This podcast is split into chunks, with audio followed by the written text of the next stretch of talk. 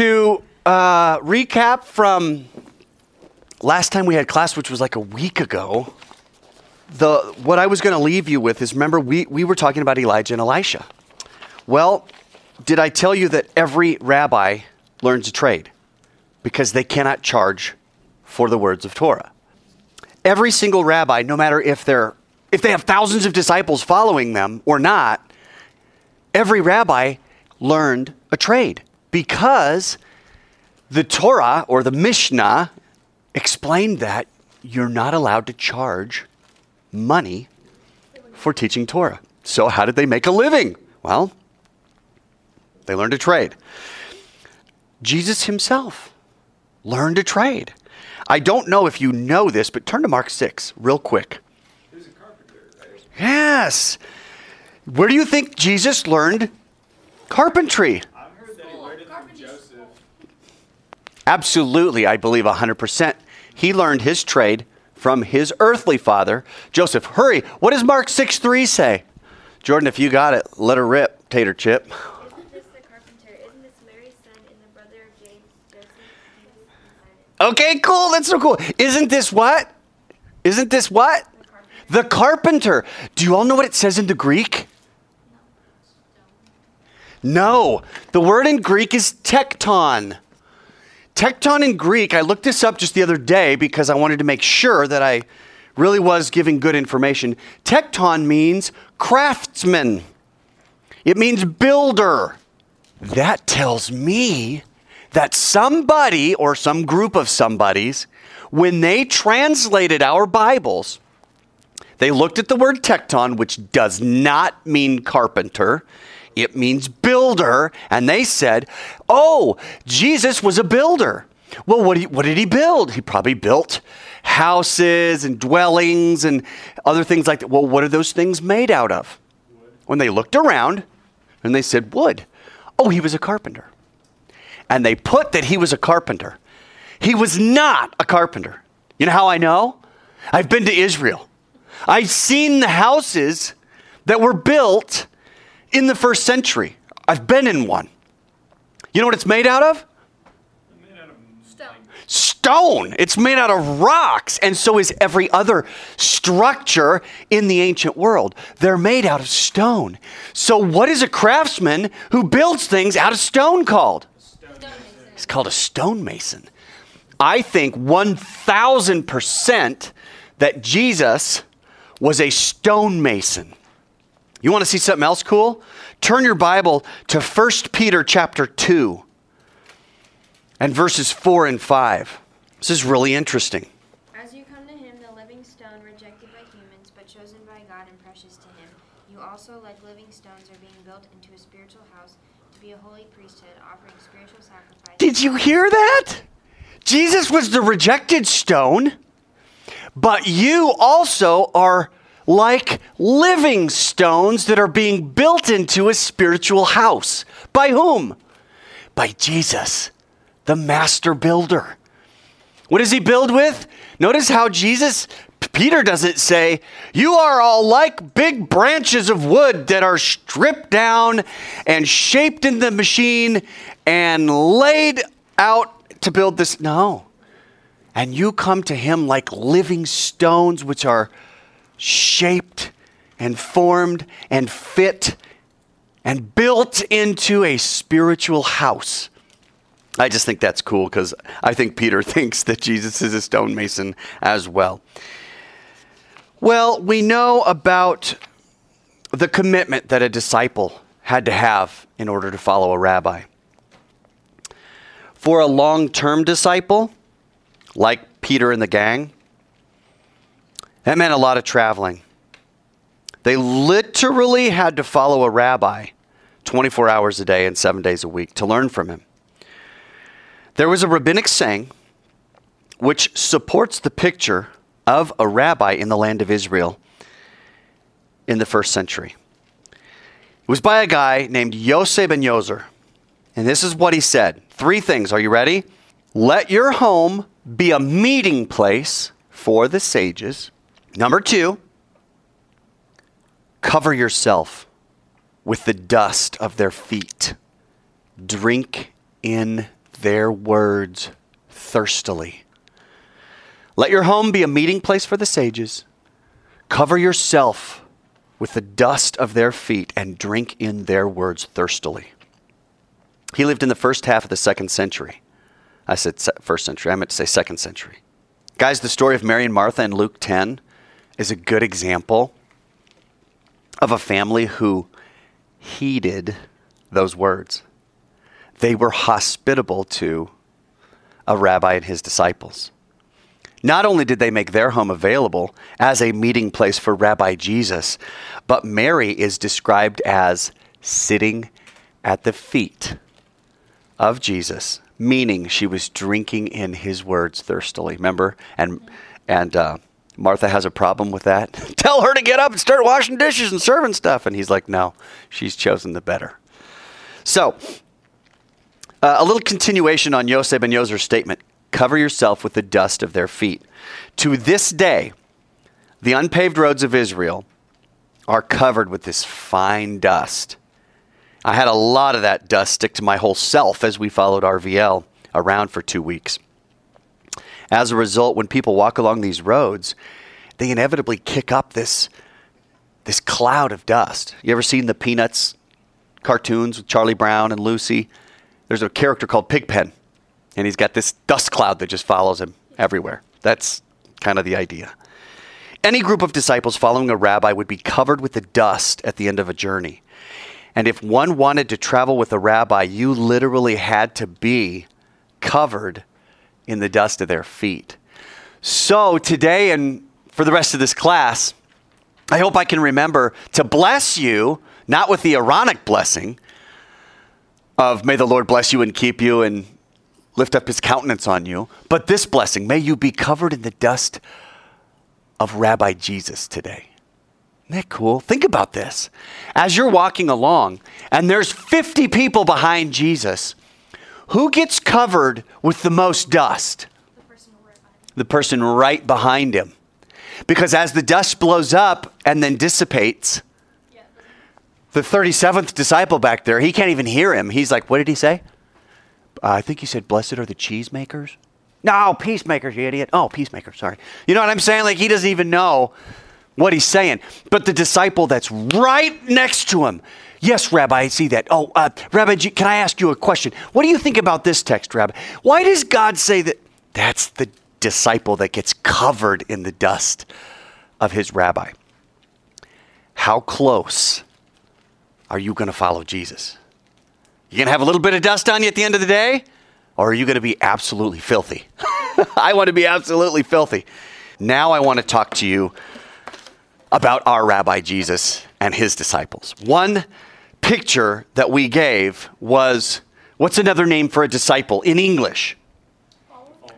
Follower, okay. More common. Student, right? What did we say about a student? Um, a student wants to learn. know, know what the teacher knows. Now, listen, I am a teacher. I know this intimately. I see it every single day. My students want to know what I know for various reasons. I mean, maybe she likes the class. I'd like to believe that's true. Oh, I just like the class. That's why I'm in here. maybe he needs the grade. Oh, yeah, that's 99% of it. Most students want to know what the teacher knows because they need the grade. Maybe someone even likes the teacher. Bless God. That's awesome. But a student wants to know what the teacher knows. A disciple wants to be what the teacher is. You want more than anything else in the world to be just like your rabbi. The, the Bible is relatively silent on Jesus' life until about age 30. We get his birth. Do we get three years old? Toddler Jesus? No. Do we get five years old? Kindergarten Jesus? Do we get 12 years old? We do. We get birth. We get 12 years old. And then when do we get? 16 when he got his first chariot? No. No? When he started teaching. How old is he? 30. He's about 30. So we get birth, 12 years old, one story, and then 30 years old. The question is what has been happening in Jesus' entire young life. And it's kind of interesting because today we're going to talk about the three levels of Jewish education.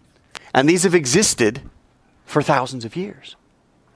The first level of Jewish education is called Bet Sefer. Say Bet Sefer. Bet Sefer. Sefer sounds like sofer, and a sofer is a scribe. Sefer is a book. So you can hear why a scribe would also have the same, same name as Sefer Sofer. You can hear how close those are. What is Bet? It's the second letter of the Hebrew alphabet. Bet Lechem. Oh, Bethlehem. Bethlehem. Beth. Beth. What is Bet? Oh, you've forgotten. What is Bet? Lechem is bread. House. It's a house. Yes. So Bet means house. Sefer means Bread. House bread. bread. book. Book. So this first level is called the house of reading. It's the house of reading. And guess what? It's from ages 5 until age 12. Can you imagine? You are 5 years old, first day of school. You walk into your little Jewish school with all the other little Jewish boys and girls. You got your new clothes on. You got your hair done just right, smell good. Mom washed you very nice and washed your clothes and packed you a little lunch.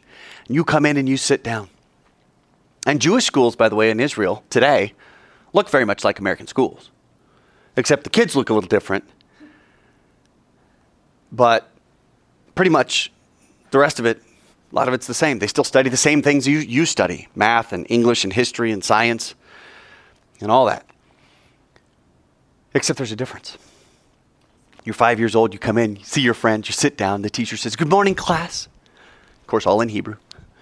Morning, teacher. She said, Today we have a very special guest. Is it? You think it? And at the door is a rabbi. And he walks in with his big black brim hat, black clothes, like the Ashkenazi Jews in the European context. He walks in with his big beard and greets the children. Hello, kids. And they, oh, hello, Rabbi. He's got this box. How are you today? Fine, Rabbi. Oh my goodness, it's Rabbi. You, met, you know what they think of rabbis, right? It's like, and he opens this box and he's got a Torah, five books of Moses for each kid. And he hands them out. Oh, and they each get their Torah. And then he takes a wax piece of paper and he sets it and, and the kids start talking. What's going on? I don't know what's going on. Why, what's the wax paper for? He sets the little wax sheet on each and every Torah. Don't touch. Leave it alone. Be quiet. Listen, listen up. And then he gets out a honey bear, pulls off the cap, and he takes one dollop of honey. Every single wax piece of paper. Don't touch when everybody has their honey, he says, Now take your little finger and dip it in the honey and put it in your mouth. And every kid does. And the rabbi says, That is what God tastes like. Every kid says, Whoa. What did he just do? He gave him a picture of when I open my Torah, I will always remember that's what God tastes like. And they love their Torahs. Really cool. So in Bet Sefer, they learn to read, just like we do. We learn to read our letters and, and stories. They learn to read, but they also learn to write and memorize from the Torah. Now, by age 12, many learn the first five books of Moses that's Genesis, Exodus, Leviticus, Numbers, and Deuteronomy by memory. They memorize every word. Did you just hear what I said? They memorize the entire Torah in eight years, 50 chapters in Genesis alone. We're doing four little chapters in Jonah. Can you imagine? Whew. I mean, guys, if I say to you, then the mariners were, Afraid. And each. and each cried out to his God. Good, good, good. Stop. Uh, how about this? So he paid the fare. And he went down into it. Wow, not even any pause there. Let me try this one. Um, pick me up. And hurled me into the sea. See? So that the sea may quiet down for you. Yeah. Pretty good. Close. See, see I'm tricking you because there's a lot of sea stuff in that first one. Um, what do you mean? Cool. See how you're doing that? That is very Jewish. The, the problem is, we've got one chapter, right? And it's pretty good, but it's not perfect, right? RVL said one time, his 55 that he takes every year to Israel, these high school seniors and, and other folks, their bus, um, I believe their bus drove by another, a school bus, an Israeli school bus that had broken down. And so all these kids had gotten off the bus. These were school kids, fifth, sixth, seventh graders, had gotten off the bus. Because why are you going to sit on a bus that's not going anywhere? So they came outside and they did what you guys would probably do if your bus broke down on the way to Dallas. They were out there memorizing the text. Right? That's what you guys would do. And so here's RVL, and he, their bus stops, and he gets off, and some of the members of his group say, Hey, RVL, is it, is it true to that? I mean, do they really know the Torah by memory? And he says, Yeah, why don't, you, why don't you try it out? Go up and ask one of them. And so, okay. And so this this guy walks up to one of these kids. Hey, how you doing? Good. I'm good. Speak English. Oh, awesome. Hey, um, do you, how many uh, how many sons did Aaron have? And the guy's like, "Come on, are you kidding me? Give me something hard to do." You know, he names them. Boom, boom. What are the names of their wives? Boom, boom, boom, boom. Oh, and and RVL's like, "Why don't you give him a hard one?" Okay, how many times does the word raven appear in the Torah? And this kid goes, 11. Oh my gosh. So can, can you name the places? Well, you're talking about Noah, or are you talking about, you know, this raven being an unclean animal? That's Leviticus, and you, I mean, boom, boom, boom, boom, just goes down. It's, and these these kids are blown away. These high schoolers are blown away that these grade schoolers have the Torah largely memorized. And we get a teacher to give us a memory verse at school, and it's like, oh, oh it's so, oh, jeez. Well, it's going to be fill in the blank, kids. So don't, oh, okay, good, fill in the blank. I can do that. it's like, are you kidding me? It's unbelievable. So from age 5 to 12, you memorize the Torah. Now, how did you know if you got there?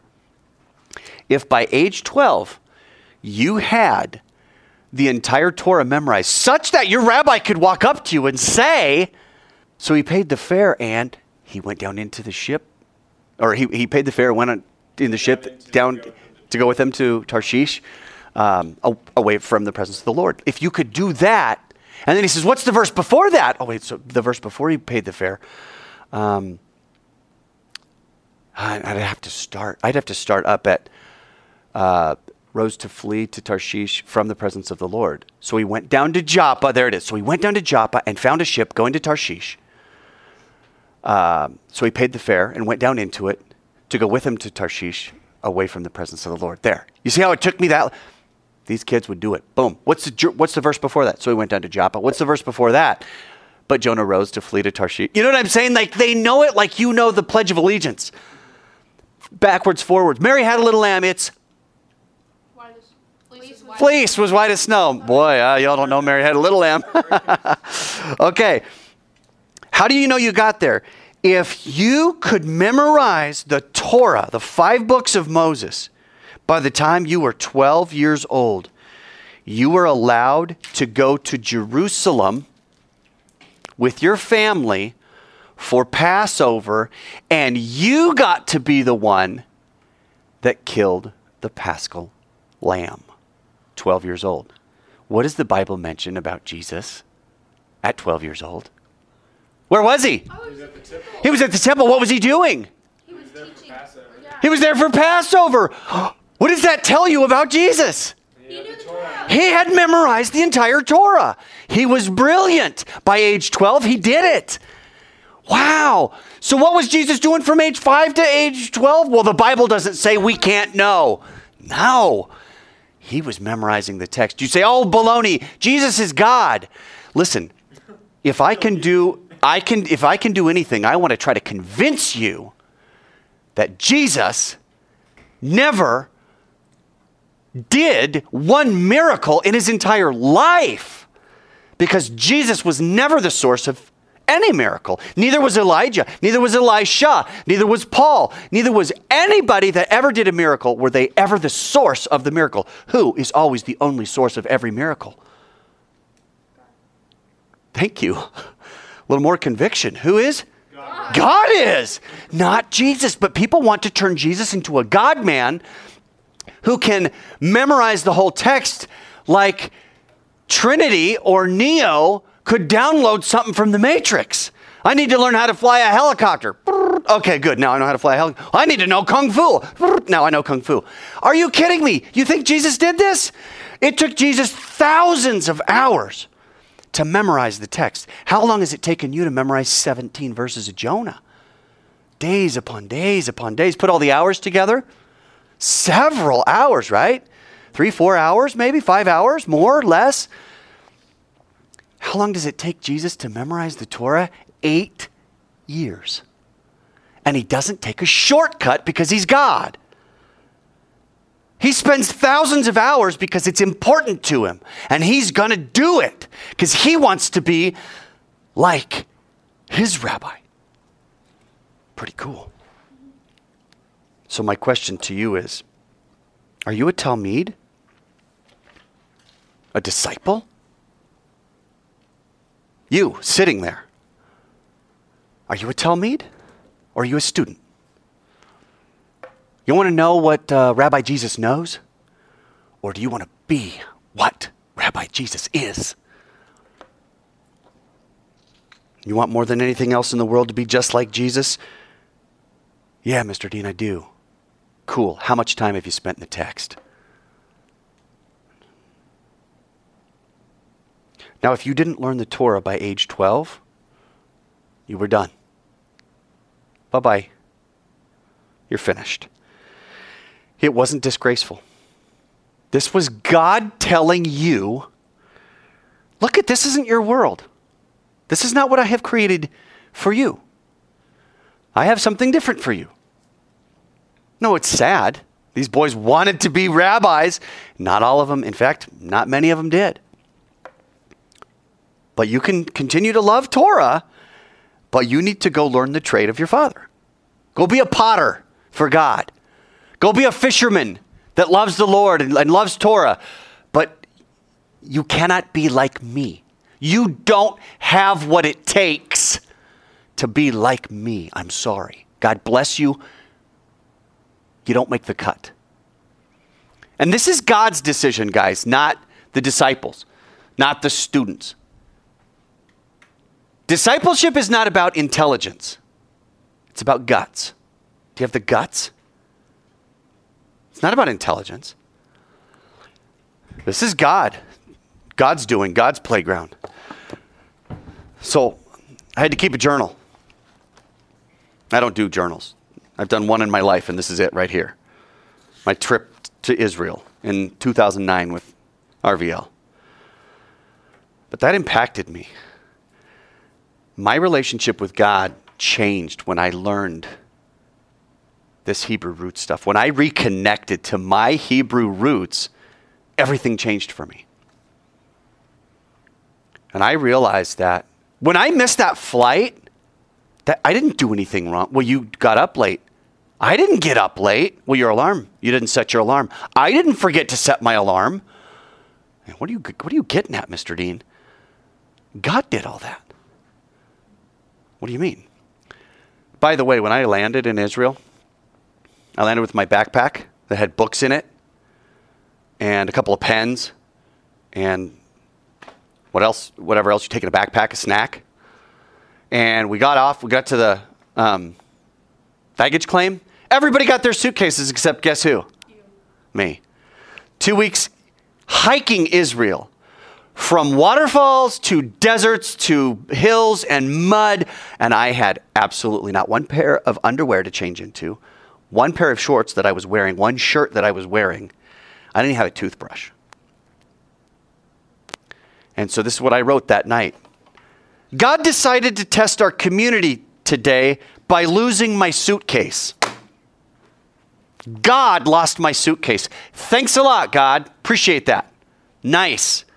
And I absolutely blame God because He did it. I didn't lose my suitcase. We say, well, the airline did. No, they didn't.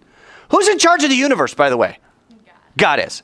Could God have kept my suitcase on the plane that went to Tel Aviv? Absolutely, if he had wanted to. Did he let it get on a plane going to Madrid for some reason? He sure did. Who lost my suitcase? God did. And I had a problem with that. And I took it up with him and I said, Thanks a lot, God. What am I supposed to do? Of course, he didn't answer me. He thought, You little smart aleck, we'll see. This isn't about you, Mark Dean. Of course, it's about me. It's my suitcase. It's my life. It's my trip. It's the. And I hear later on, of course, why don't you shut up? And why don't you look around and realize this is me testing your community? What? Guess what happens the next morning? Here's several pairs of shorts. We brought extra. Here's an extra pair of hiking boots. What? Oh man, there's no way, but I'm a size 10 and a half, 10 and a half. Here's a toothbrush unopened. We, I'm a dentist and I brought all these dentist, you know, things and picks and all this stuff. And pretty soon, this 55 people that didn't know each other or didn't know me, they're providing for me. And God says, Did you learn anything, loudmouth? And I'm like, Yep, I sure did. I learned, oh, I just better shut up.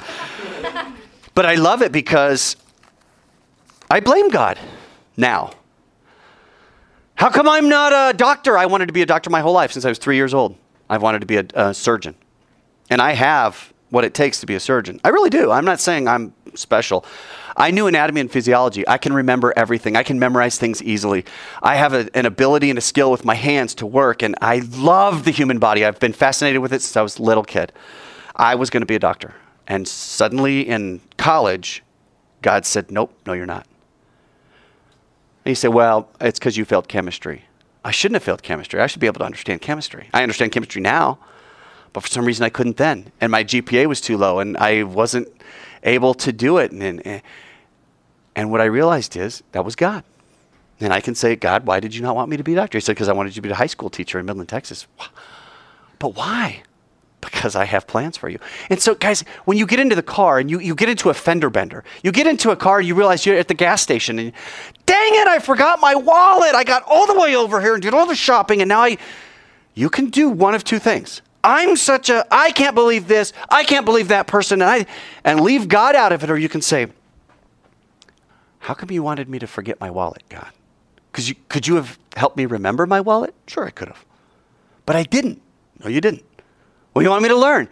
That is what God wants for us, is to involve Him, to bring Him into our lives and say, God, you could do this, but you didn't. And what's cool is it takes us so much closer to the Lord when suddenly He's at fault for things. And here's what I mean by that it's tongue in cheek, by the way. I don't really mean I blame God for all my stupidness, but I kind of do. Because here's what I mean. Um, somebody says, tell me, tell me if you have ever been asked by somebody, would you pray for whatever it is? Has anybody ever been asked to pray for something? Good. Honestly, raise your hand, keep them up if you need to. Who has ever forgotten to pray for something that they have said they would pray for? Oh, I have. I have totally forgotten. In fact, I have had people say, so and so's in surgery. Could you please pray for them? And I'm like texting, yes, I'll pray for him. Amen. I'm a good person. Put my phone in my. And then you know what I get about 8 o'clock that night? My mom came out of surgery. Thanks so much for your prayers. And I'm like, oh, I'm the biggest loser in the world. And not only that, I think God's like, okay, there's forgetting things, and then there's forgetting to pray. That's like extra special, not good. So now I, this changed the way I even accept prayer requests. Now, when somebody says, Can you pray for something? Most of the time, unless I'm planning on praying in the next few seconds, which I do a lot, I'll just, you wouldn't know I'm praying, but I'm like, okay, I'm lifting it up. I'll say, you know what, as the Spirit brings that to my mind, I will absolutely pray for that. What did I just say? As the Spirit brings what you asked me to pray for to my mind, now who's at fault if I don't pray for it? The Spirit is. Do you see how cool that is? That's Jewish. As the Spirit brings that to my mind, I'll do that. Well, what if the Spirit doesn't bring it to your mind? Then I won't do it. Cool. I get to involve God in my whole life. Yes. Because God is involved in your life already. It's just do you recognize it or not? Okay.